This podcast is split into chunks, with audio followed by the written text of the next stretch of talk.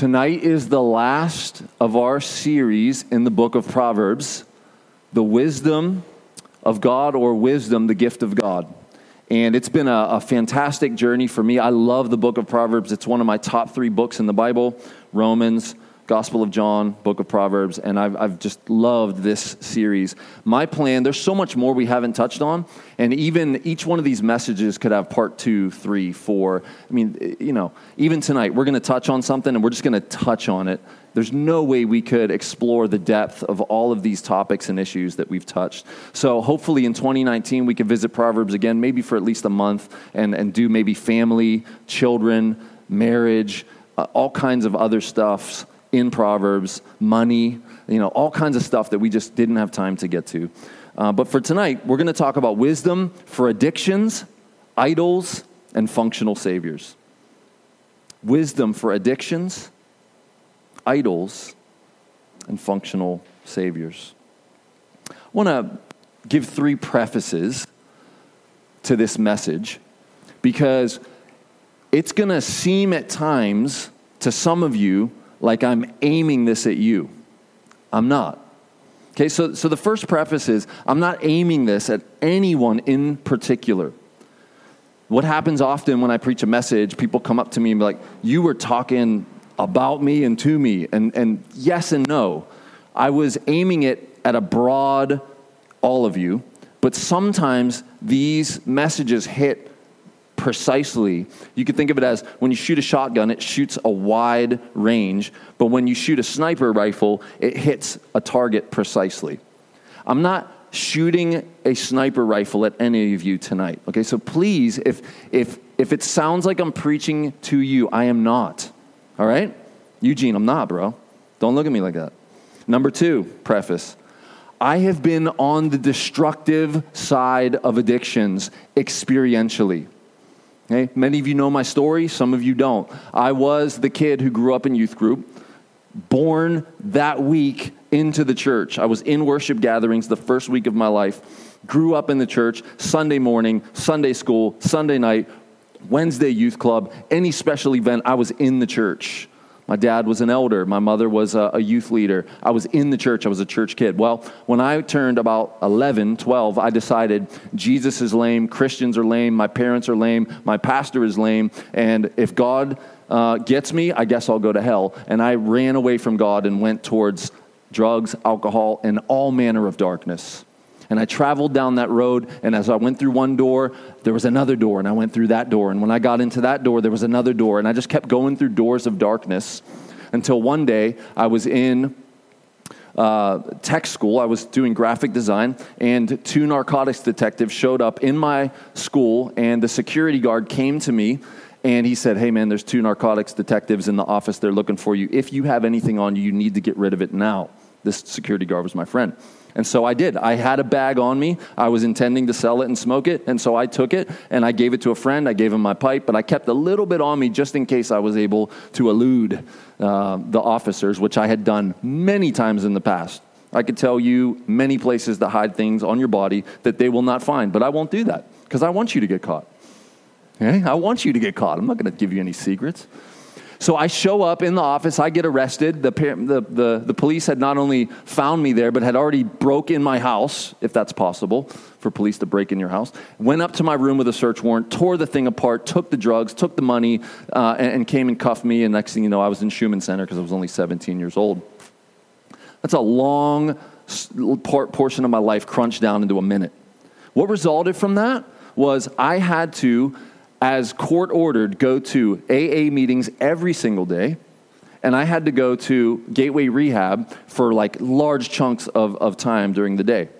And I was on uh, a non ankle braceleted house arrest, which meant if we call, if my PO called and I wasn't there, I was getting collected and I was going off for at least a year to Abraxas house. That was the threat.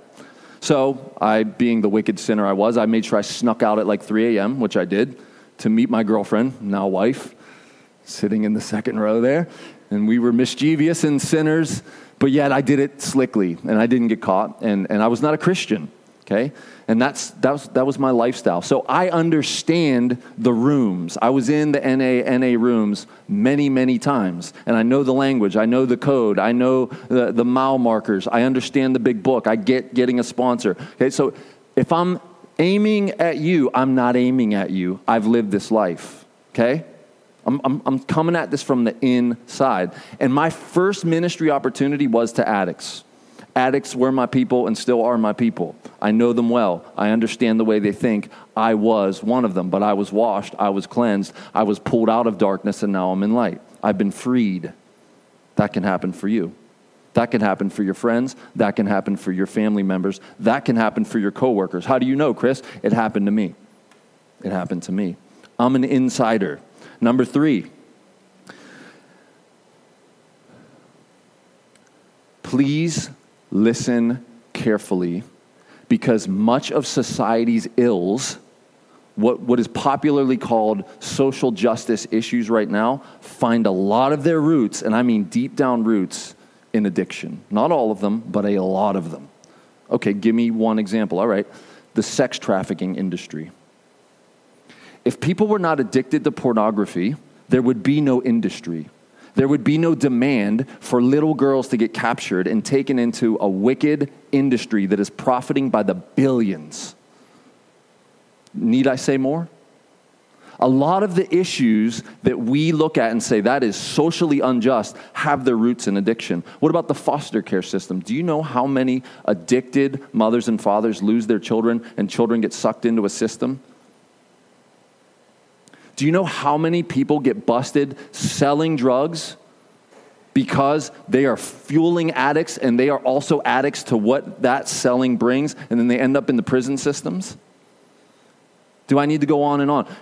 Almost all, not all, but almost all of our quote unquote social justice problems have their roots in addiction. This is a massive issue, friends. And, and for me to try to do justice to it in one message is just not going to happen. It's just not going to happen. But we can touch on it. Okay? So let's touch on it. I, let's, let's just do an exercise. I want you to w- watch. If you have someone in your family or extended family, or you yourself were an addict, put your hand up. Look around. Every person in this room has their hand up. You see, this is an issue that touches all of us. All of us. And one of the things that we have put forward as a church that we want to see happen in the future, and what we need is workers and leaders. If we can get some workers and leaders, we can do this. We want to have a thriving addictions ministry. We've already got the curriculum, we've got the training, we've got the money to put people through the training. We can fly you to a place and we want to set you up, but people maybe don't want to do the sacrifice it takes to do that kind of ministry. Maybe we don't have enough time. I don't know what it is yet, but I want us to pray forward and look forward to a ministry like that in the future. It's a massive need, not only here in Wilkinsburg, but in Fox Chapel, in Murrysville.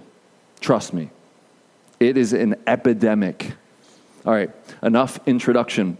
Let's talk very quickly in three categories of addiction, idols, and functional saviors. Number one, Pictures of the promise of addictions, idols, and functional saviors. Number two, where are these promises aimed at or where do they take root? Number three, how do we get free?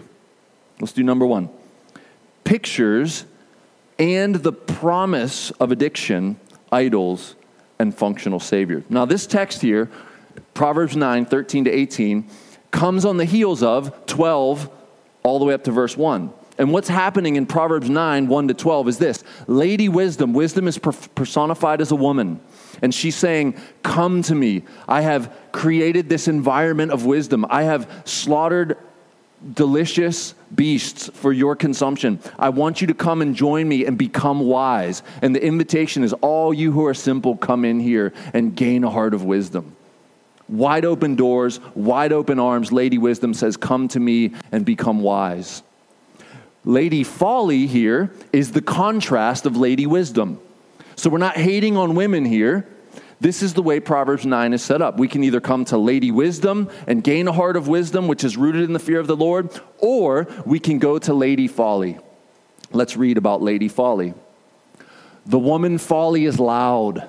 Now, now this is not a specific woman, this is a personified call of addictions, idols, functional saviors. Woman folly is loud. She is seductive and knows nothing.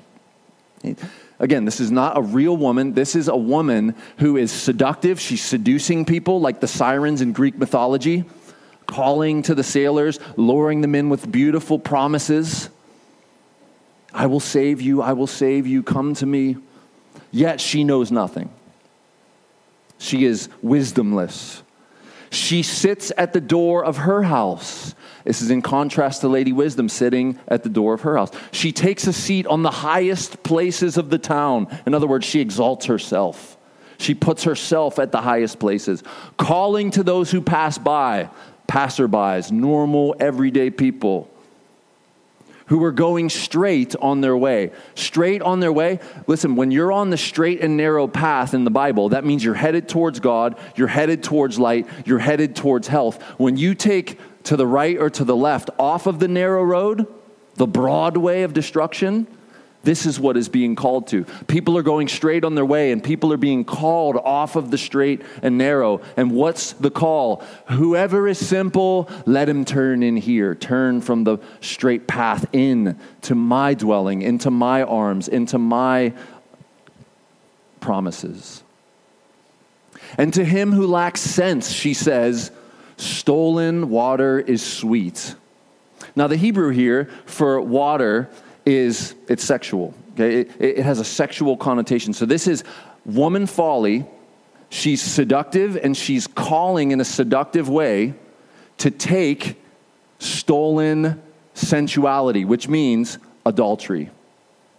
She is someone's and she is going to give herself, but it will be stolen if someone takes it.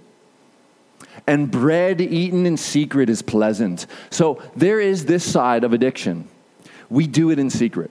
I just saw a dumb commercial for like, I don't even know, I'm gonna get it wrong, Nabisco little crackers. And it was a lunchroom, and someone was open on their laptop, and they show the laptop from this view and a guy behind it. And someone walks into the lunchroom, it's a woman, and she goes, Oh, and she like turns her face from the laptop. And then they show the laptop, and they show him eating a cr- uh, cracker, and it's something about a naked cracker. Like it doesn't have preservatives, and it doesn't have, but that's the idea.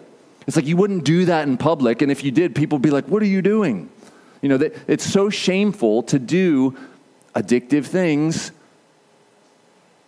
in public that it's considered shameful, especially this promise of illicit sensuality. We'll say that for the little ears among us. But, and this is the picture I want you to get, verse 18, okay? This is addiction's call to you, but this is what's really going on. Look, but he does not know that the dead are there the dead, that her guests are in the depths of Sheol or the grave. In other words, her house that she's calling people to is full of dead people. She destroys her victims. She has a slaughterhouse, friends. Ed Welch, who is a, a, theologian and biblical counselor and author, he has a book called Addictions A Banquet in the Grave, rooted in this verse 18 here. So you can imagine you going to feed on your addiction as you're going to eat with the dead. And you say, well, where's that in the Bible? Well, the wages of sin is death. And, and literally, sin is out to kill you. Be killing sin, or it will be killing you. There is no neutrality. If you're not actively killing it, it is actively killing you. And all we need to do is look at the addictive things out there and the people that are addicted, and we know that death is occurring, maybe slowly, but death is occurring. Is it not? It is occurring. So, this is a picture of a banquet. The promise is there's feasting here, there is pleasure here, there is joy here, there is fulfillment here, there is, there is death here. The dead are there. And, and get, get the ugly image in your mind because that's what happens. I mean, we've all seen crack houses in movies, haven't we?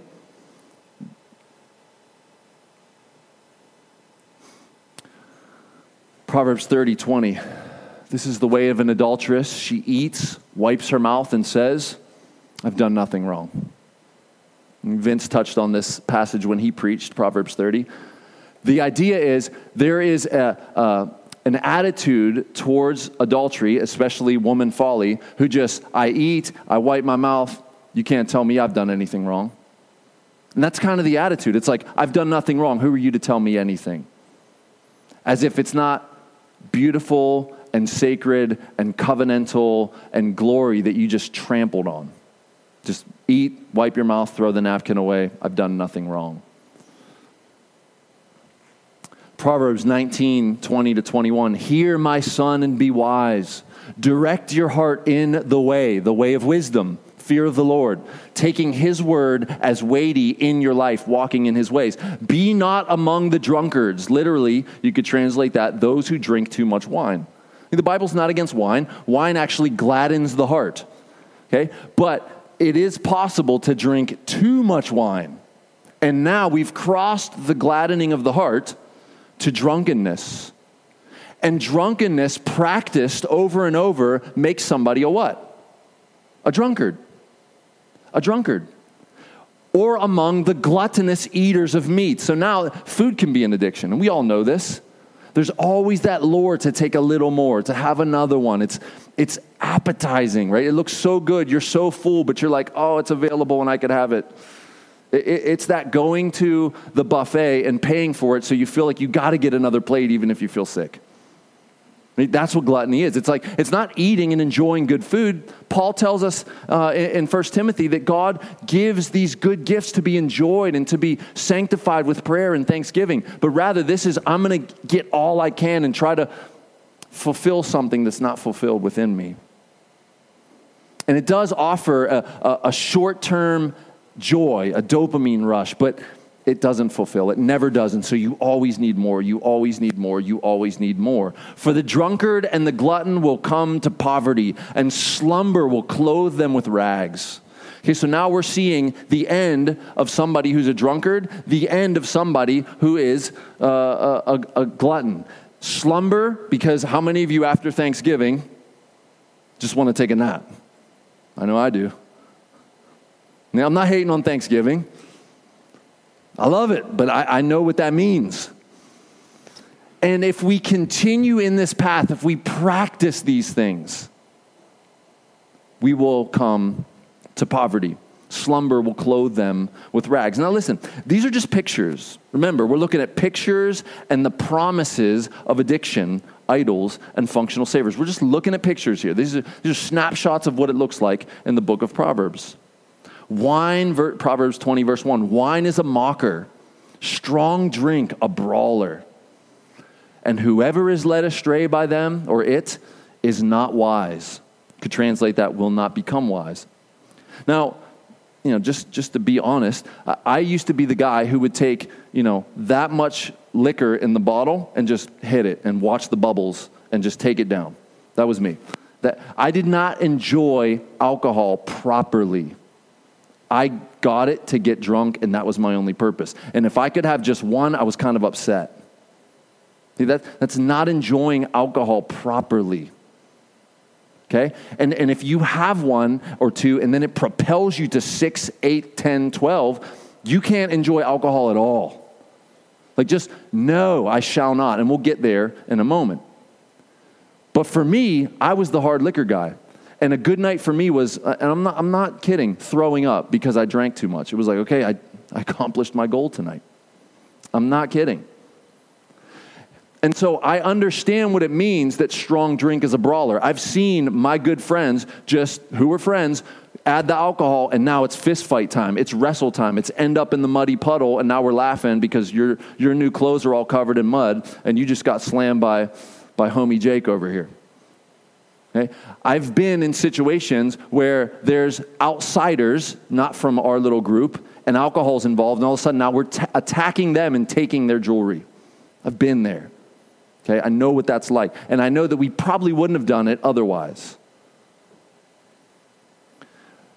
Strong drink is a brawler. Now, now, now how many of you, I, I, I'm not going to ask for hands here, okay, because I don't know whose hand will go up. How many of you know? Don't put your hand up. That man, you get really tough and you get really self confident when you've had a couple rum and cokes or a couple shots of vodka on the rocks, Skyy vodka to be particular. Right? All of a sudden, you feel really confident. And that big dude over there who weighs 350 and you can tell he can bench 450, all of a sudden you're like, I could probably take him. Oh, I could definitely take him. Right? And so you start looking at him sour. Right? Strong drink is a brawler. You start to get these, don't we, don't we say beer muscles? Like, shut up, that's your beer muscles talking. Sit down, right? This is what happens. Whoever is led astray by it, the strong drink, listen, is not wise. So please, it's not wise. At, at minimum, this is folly, this is foolishness. At worst, it's death. How many times do we need to see drunk driving statistics before we understand that the wages of sin is death? Listen, I understand what it's like experientially to be like, I can drive. And praise God, He kept me from killing one of you because I did it more times than I'd like to admit. Way more times than I'd like to admit. And you feel like you're okay until all of a sudden the rumble strips are a normal thing on your ride home. Oh, oh maybe I'm not okay. I know what it's like to, and this is the, the coaching, this is the, the discipleship that happens in circles of addiction. Listen, man, you can drive. You just got to stare at the headlights right in front of you. Don't take your eyes off them. You'll be all right. We got to go home. All right. Foolishness. And I've lived it, friends. Foolishness. God's mercy has kept me alive. Proverbs 23, 29 to 35. We're still just looking at snapshots and pictures. Who has woe? Who has sorrow? Who has strife? Who has complaining? None of those are positive things. Who has wounds without cause? How did that get there? Why is my wrist broken? Now you're at Med Express. What happened last night? Bro, why do you have a black eye? You punched me last night. I don't even remember punching you. Who has redness of eyes? Those who tarry long over wine. I love that old word, tarry long. We've tarried long in this place. The, the idea is you are taking way too much time over that bottle. Like, I'm all for milk and a beer, right? Like, if you can make a beer last an hour, praise God. That's like Christian drinking. But if you can make that beer last 30 seconds and all of a sudden you got a new one, that's a problem you tarry long over whatever the substance is. You can't enjoy it rightly, so probably you shouldn't enjoy it at all. Those who go, go to try mixed wine. Okay? So who has woe, who has sorrow, who has strife, who has complaining, who has wounds without cause, who has redness of eyes? Those who tarry long over wine, those who go to try mixed wine. Let's let's mix up some drinks here. Let's do not look at wine when it's red. Now, this is insight.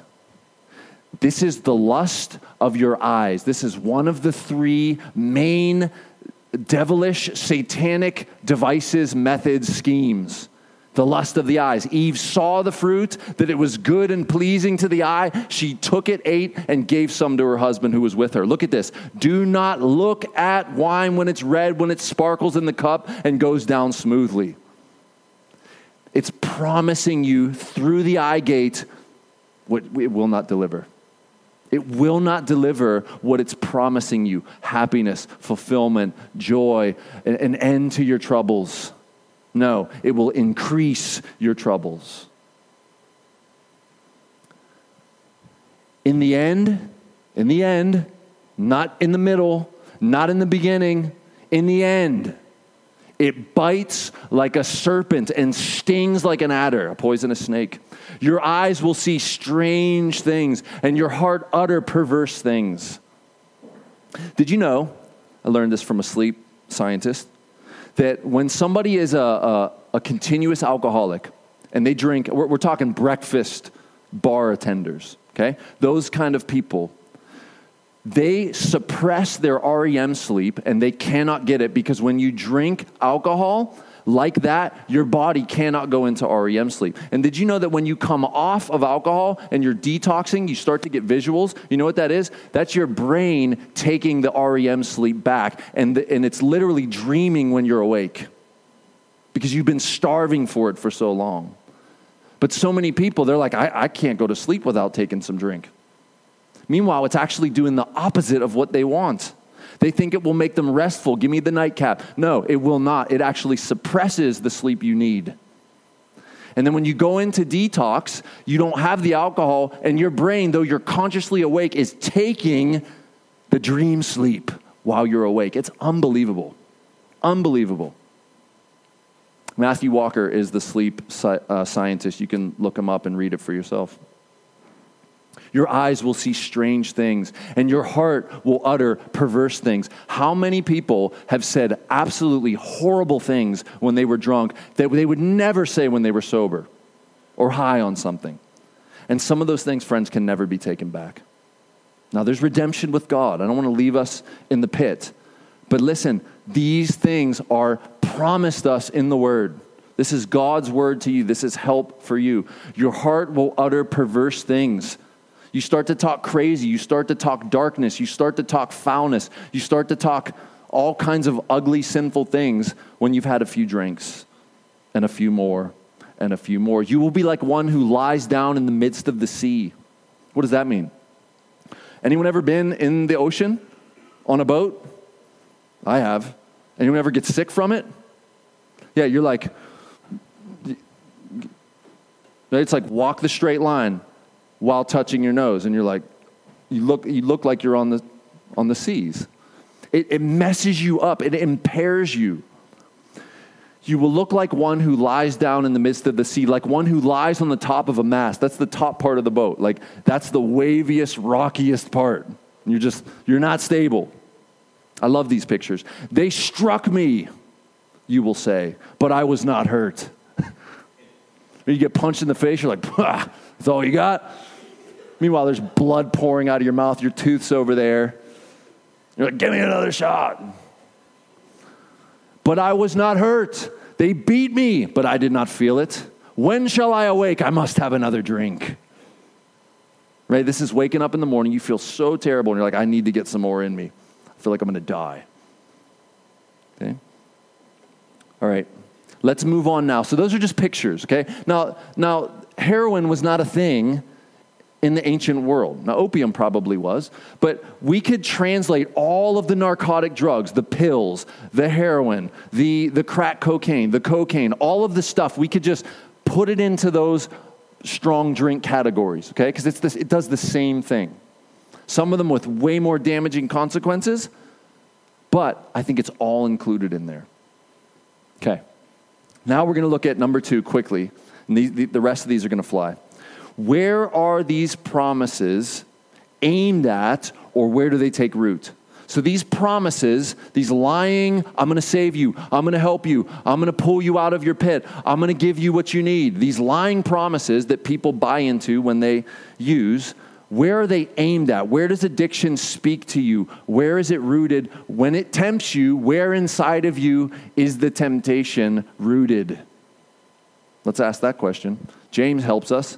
Let no one say when he is tempted, I am being tempted by God. For God cannot be tempted with evil, and he himself tempts no one. It's not God.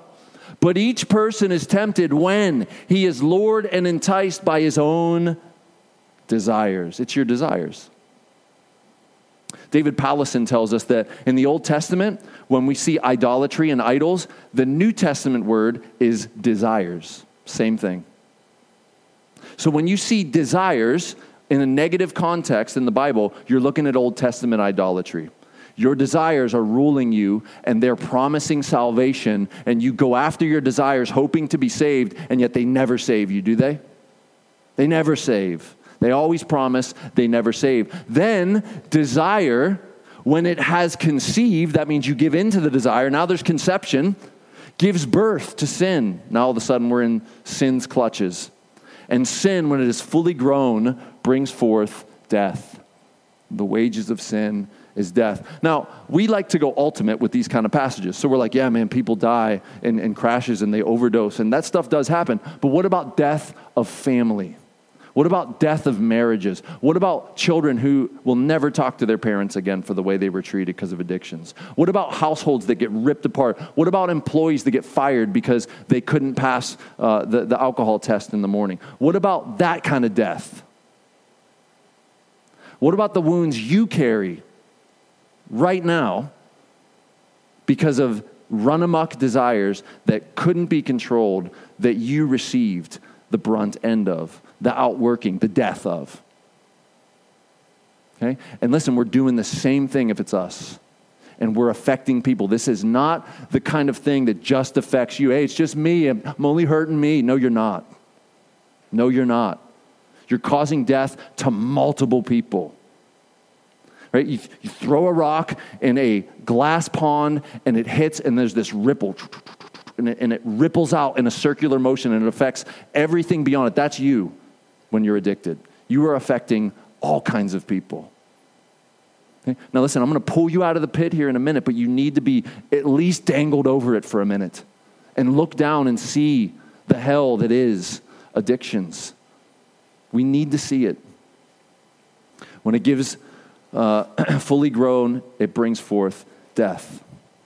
All right. David Powlison is a, not only an author, but he is a biblical counselor and a, and a, theologian. He's a trained psychologist, gone Christian. I mean, this guy is brilliant. He's been called the Yoda of biblical counseling, and I agree with that. Okay? This is helpful. David Powlison says the desires that mislead us are self deceiving. You deceive yourself. It's you fooling yourself. It's your desires. You've tricked yourself because we are so plausible to ourselves. Paul Tripp says, No one talks to you more than you do. No one is more influential in your life than you are. That's the truth. Because no one talks to you more than you do. Your self talk is killing you. Here's the questions we need to be able to ask when addiction confronts us, when we're giving in. What do I want? What am I actually after here? What do I fear that's causing me to go here? What do I need that's causing me to go here? And what do I expect that didn't happen, my expectations that didn't come to fruition, that is causing me to go here? These are four simple questions that go right to the heart and will give you tremendous insight into the roots of your desires. What do I want? What do I fear? What do I need? And what do I expect? Or what expectations in my life are not being met? I wanted this to happen, it's not happening. I need saved. Here's David again. What are you seeking? What are you loving? What are you fearing? What are you trusting? What are you, or I'm sorry, where are you taking refuge? Where are you finding shelter? What voices are you listening to? What are you setting, where are you setting your hopes? These are, these are really self diagnostic, helpful questions. Our answer to these questions describe the seedbed of our sins. Do you hear that? Our answers to these questions describe the seedbed of our sins. How we curve in on ourselves and go blind to God and His will. In other words, God, I have, I've had enough of you right now. I've had enough of your will. I've had enough of your way. I'm going my own way. And what you've done is you've shut out God and you've curved in on you and you've given in to your desires. But these questions will help you. They'll help you. Okay, David Powlison is great. He's written a massive amount on addictions. Ed Welch, too, has written a massive amount on addictions. If this is speaking to you, I highly encourage you do some Googling and read their stuff, listen to their messages. Now, three, how do we get free? Let's go quick. Mike Wilkerson wrote a book called Redemption. And uh, I don't want you reading it till I read it. So I, I move back. Mike Wilkerson, who is a, is a biblical counselor, he runs what are called redemption groups. It's a whole system for addicts of all stripes, eh, all kinds of addicts. And he wrote a book called Redemption. I highly recommend it. It goes through the story of Exodus and it shows how we're all addicts in some way, shape, or form. Like, if you're not addicted to substances and you're like, all right, this doesn't apply to me, what about the praise of man? You living for other people's approval? Are you addicted to comfort? Are you addicted to security? Are you addicted to power? Are you addicted to pleasure? We're all addicts in some way, shape, or form. Let's not fool ourselves. Okay? And we should never elevate ourselves self righteously and look down on those who are, are the most addicted. Ever. Rather, we should say, I am more like you than unlike you. That's what we should say. Because we're all addicts in some way, shape, or form. Do I even need to talk about video games, my young people? I mean, how many hours in the past three days? How many? You don't go there, don't go there. All right, all right, I won't. To be human is to worship. Here's our problem, friends it's a worship problem. We have a worship problem. We were made for it. Mike Wilkerson helps us. You ready? To be human is to worship. We reflect God's glory by our worship of Him, which means to hold Him as the object of our deepest desires. There it is. And as worthy of our imitation, specifically in Christ. Worship is not just singing songs in church. It's how we live our lives every moment of every day, every thought, word, deed, feeling, and desire. This is worship.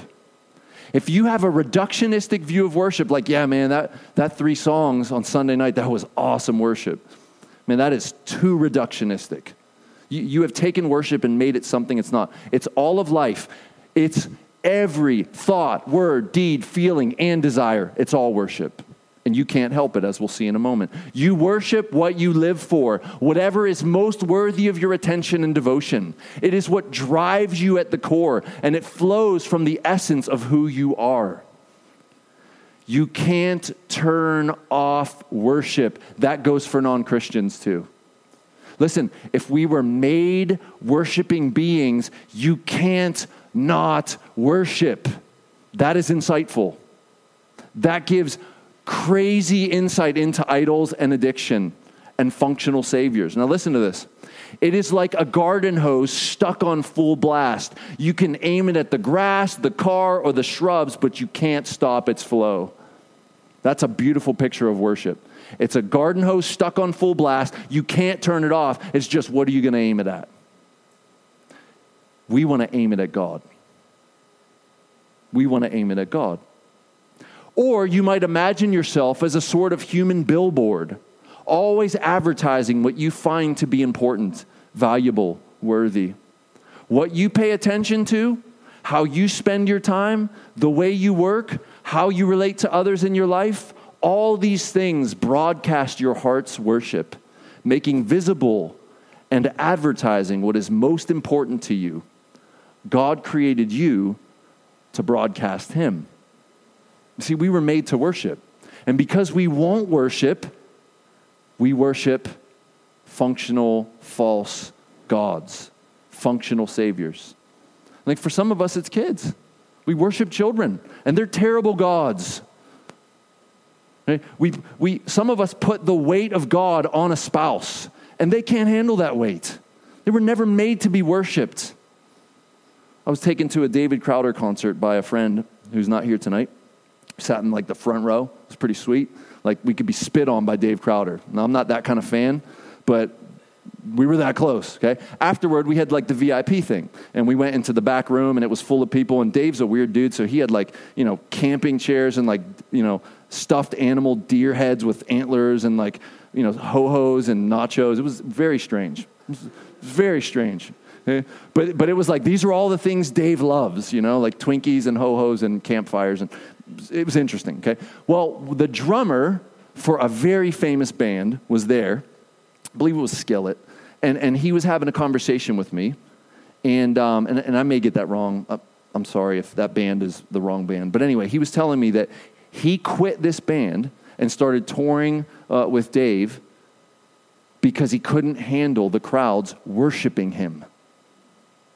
He said, Man, people like Justin Bieber and, and like Christina Aguilera and these people, he's like, they're actually being worshiped, and that kind of weight can't be put on a human soul. I feel terrible for them.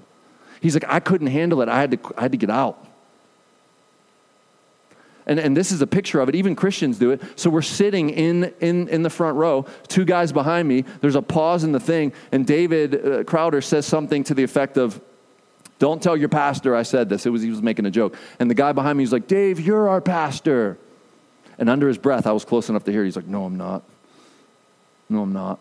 And, and, and, and the truth is, theologically, Dave is not their pastor. But yet, some people attach themselves to a famous figure and it's like and, and this dude looked just like him i thought it was him in the room we went into like the vip room ahead of time he had a beard just like him he dressed like him he had the hat he had the clothes i was like it's dave and then i was like wait a minute that's not dave that's nave but, but see this is what we do we we have to worship we have to worship, and sometimes it's aimed at famous singers, musicians. And, and, we could go on and on and on here, but, but we don't have time. So, how do we get out? Titus 2 11 to 14. This is my personal, this has helped me out of so many addictions, I can't even begin to describe them all. This has been powerful and effective in my life. Therefore, I know that God can use this to help you. So, Paul, speaking to Titus, who is the pastor of the church at Crete, he says this The grace of God has appeared, bringing salvation for all people. Who's that and what is that? The grace of God has appeared, bringing salvation to all people. That's Jesus. Jesus is the grace of God. Jesus is the unearned, undeserved favor of God that we need. We need him as a substitute. He needs to take our place. He was the only one that worshiped properly. He is the ultimate worshiper whose fire hose, if you will, was always aimed at God in our place. And he went to the cross for our worship of idols, for our addiction, for our going after functional saviors. The grace of God has appeared getting what you don't deserve. We don't deserve Jesus. We don't deserve his perfect life of worship in our place, yet we have it. This is grace. This is grace. Bringing salvation to all people. That doesn't mean all people will be saved. What that means is there's all kinds of people, every tribe, every tongue, every nation, every language, every realm of society, all people have a door to salvation all people, all ethnicities, all societal levels have a wide open door to salvation. Now, listen what happens to us training us, training us to renounce ungodliness. The NIV says to say no, no to ungodliness, addictions, idols, functional saviors. The grace of God, Jesus Christ, and the good news has appeared for what? To give you the power to say no. Now listen, I'm not I'm not getting on that 80s just say no. It's not what I'm talking about here. I'm talking about gospel fueled Jesus in my place. He's worshiped in my place. And now that I have a Savior, I have a helper, I have Him, I can now, with His help, say no to ungodliness. Not to earn His favor, but because I already have it. I already have His grace. I already have the favor. I already have the power. I already have the freedom to say no, to renounce ungodliness and worldly passions, desires. Worldly passions, desires, idols. And to live what? Self controlled. Self controlled. You see, the opposite of addiction is what? Self control. I can control my desires. My desires don't rule me. By the help of the Holy Spirit, I rule my desires. That's it. Galatians chapter 5, the fruit of the Spirit. The fruit of the Spirit is love, joy, peace, patience, kindness, goodness, faithfulness, gentleness. Say it. Self control. Not fire hose to my desires, worship of everything and anything, looking for gratif- gratification. No, self controlled. What does that look like? Upright, godly lives. When? Now, in the present age. You see that? This verse from Paul to Titus, by extension to God's people, is saying, You have the ability and the power through the gospel by the Holy Spirit to live self controlled, godly, upright lives. When? Now in the present age. Right now. I know it, I've experienced it. And I know that it wasn't me who did it by my power, by my strength, by my wisdom, and by my might. I got none of it. It was God moving upon me. And listen, to live now in this present age. And so, for some of you tonight, you need to say, I'm done. This is enough. My foot is going down. I am Christ's. He is mine. I have His Holy Spirit the lines in the sand. Waiting. So, what do we do while we, while we wait to, for our full salvation? Waiting for the blessed hope, the appearing of the glory of our great God and Savior, Jesus Christ. Now, now that sounds very theological and like high, but listen, John tells us when we see him, we will be like him, for we shall see him as he is. Now, now, in regards to what we just read, that means when, we, when this happens, the blessed hope, happy, blessed hope, the appearing of the glory of our great God and Savior Jesus Christ, when that happens, friends, the worship hose will always go the right way forever. And He's the source of all pleasure and joy. At my right hand are pleasures forevermore. Taste and see that the Lord is good. You see, when we see Him, we're finally free. For now, we have to wrestle and we have to fight and we have to war. And we have to plead for the Holy Spirit to take control. Verse 14, who gave himself for us, for us, his people, to redeem us from all lawlessness. Do you see that? There's a reason or a an effect on us when we become Christians. We get saved from lawlessness. That means not walking in God's way and God's will. And to what? Purify for himself a people for his own possession. See, God's on a mission to redeem and purify a people. A pure people that are walking by his strength, walking in his way, blessing those who come in contact with him, not because they're so great, but because our God is so great and He's working in us and through us. When people see Christians, they see Christ. Listen, friends, the church is the greatest apologetic the world has. And sadly, some of us are doing terrible apologetics because we're living like we belong to hell. But see, we get cleansed from lawlessness to purity for himself. And he's doing this to get a people for his own possession who are what? Zealous. Zealous for good works. You know what that means? You're fired up about doing good in the world. Zealous, that means this gets you up in the morning, morning. This fuels you. It's a passion. Your desires have changed. Did I get taller or did the thing shrink?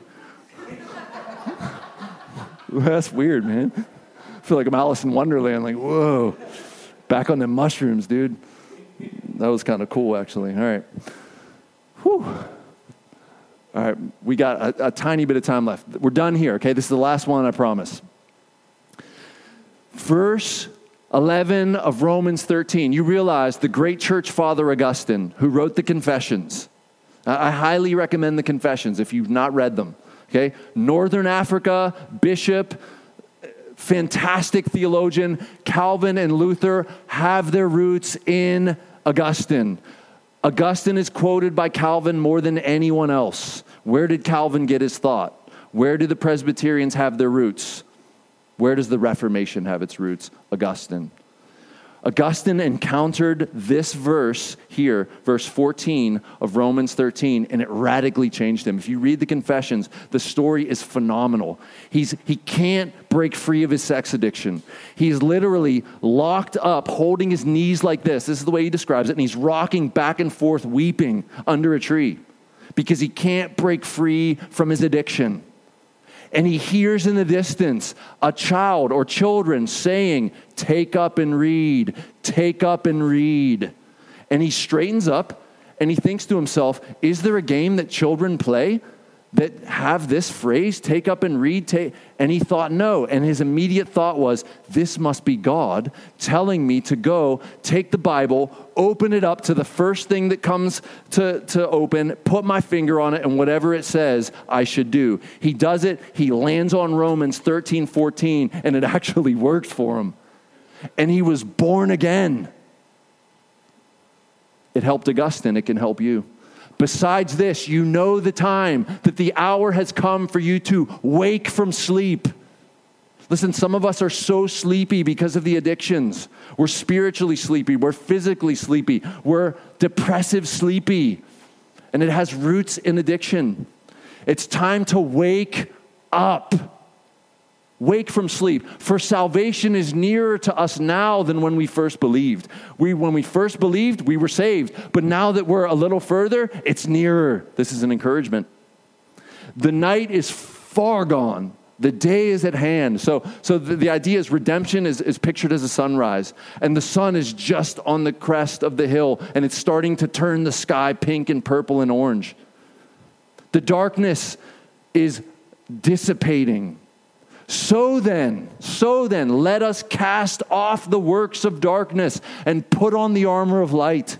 Ephesians 6 talks about the armor of God. It's Jesus. We'll get there in a couple months. Verse 13, let us walk properly as in the daytime, not in orgies. Do I need to tell you what that means? Okay. and drunkenness. Not in sexual immorality. Okay, that, that word right there, porneia, sexual immorality, that is the broadest umbrella for sexual misconduct outside of marriage that we have. It's a drunk drawer term for anything outside of marriage. Anything. It's of the darkness, it's not of the light.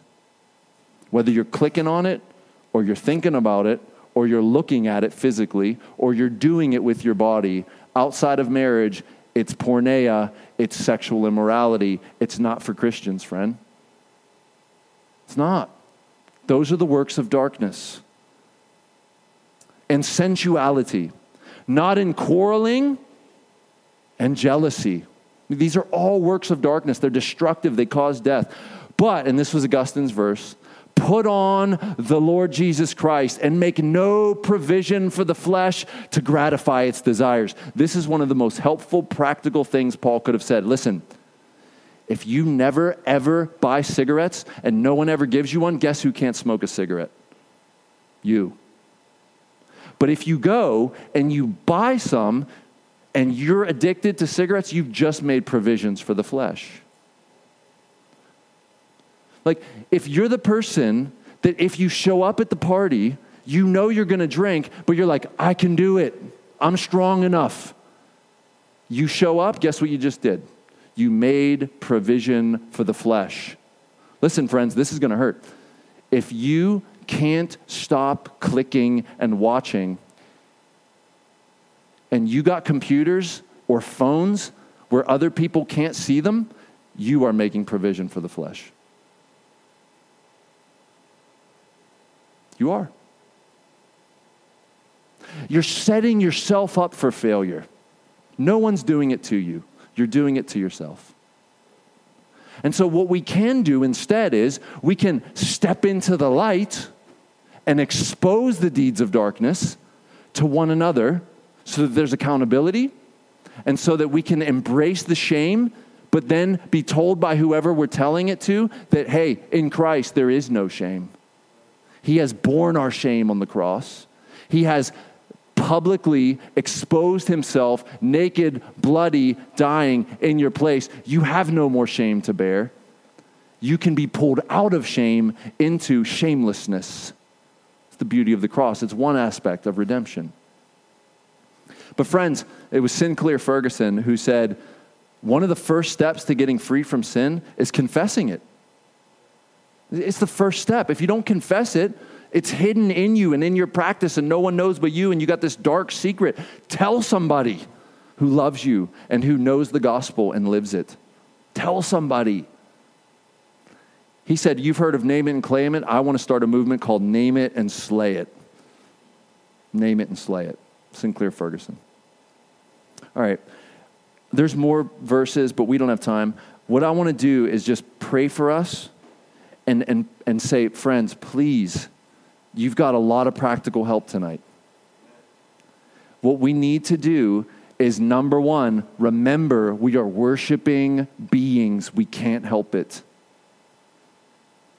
We must pray that God enables us to direct our worship towards Him, not just the singing, the thoughts, the words, the deeds, the actions, the motives. God, help us to worship.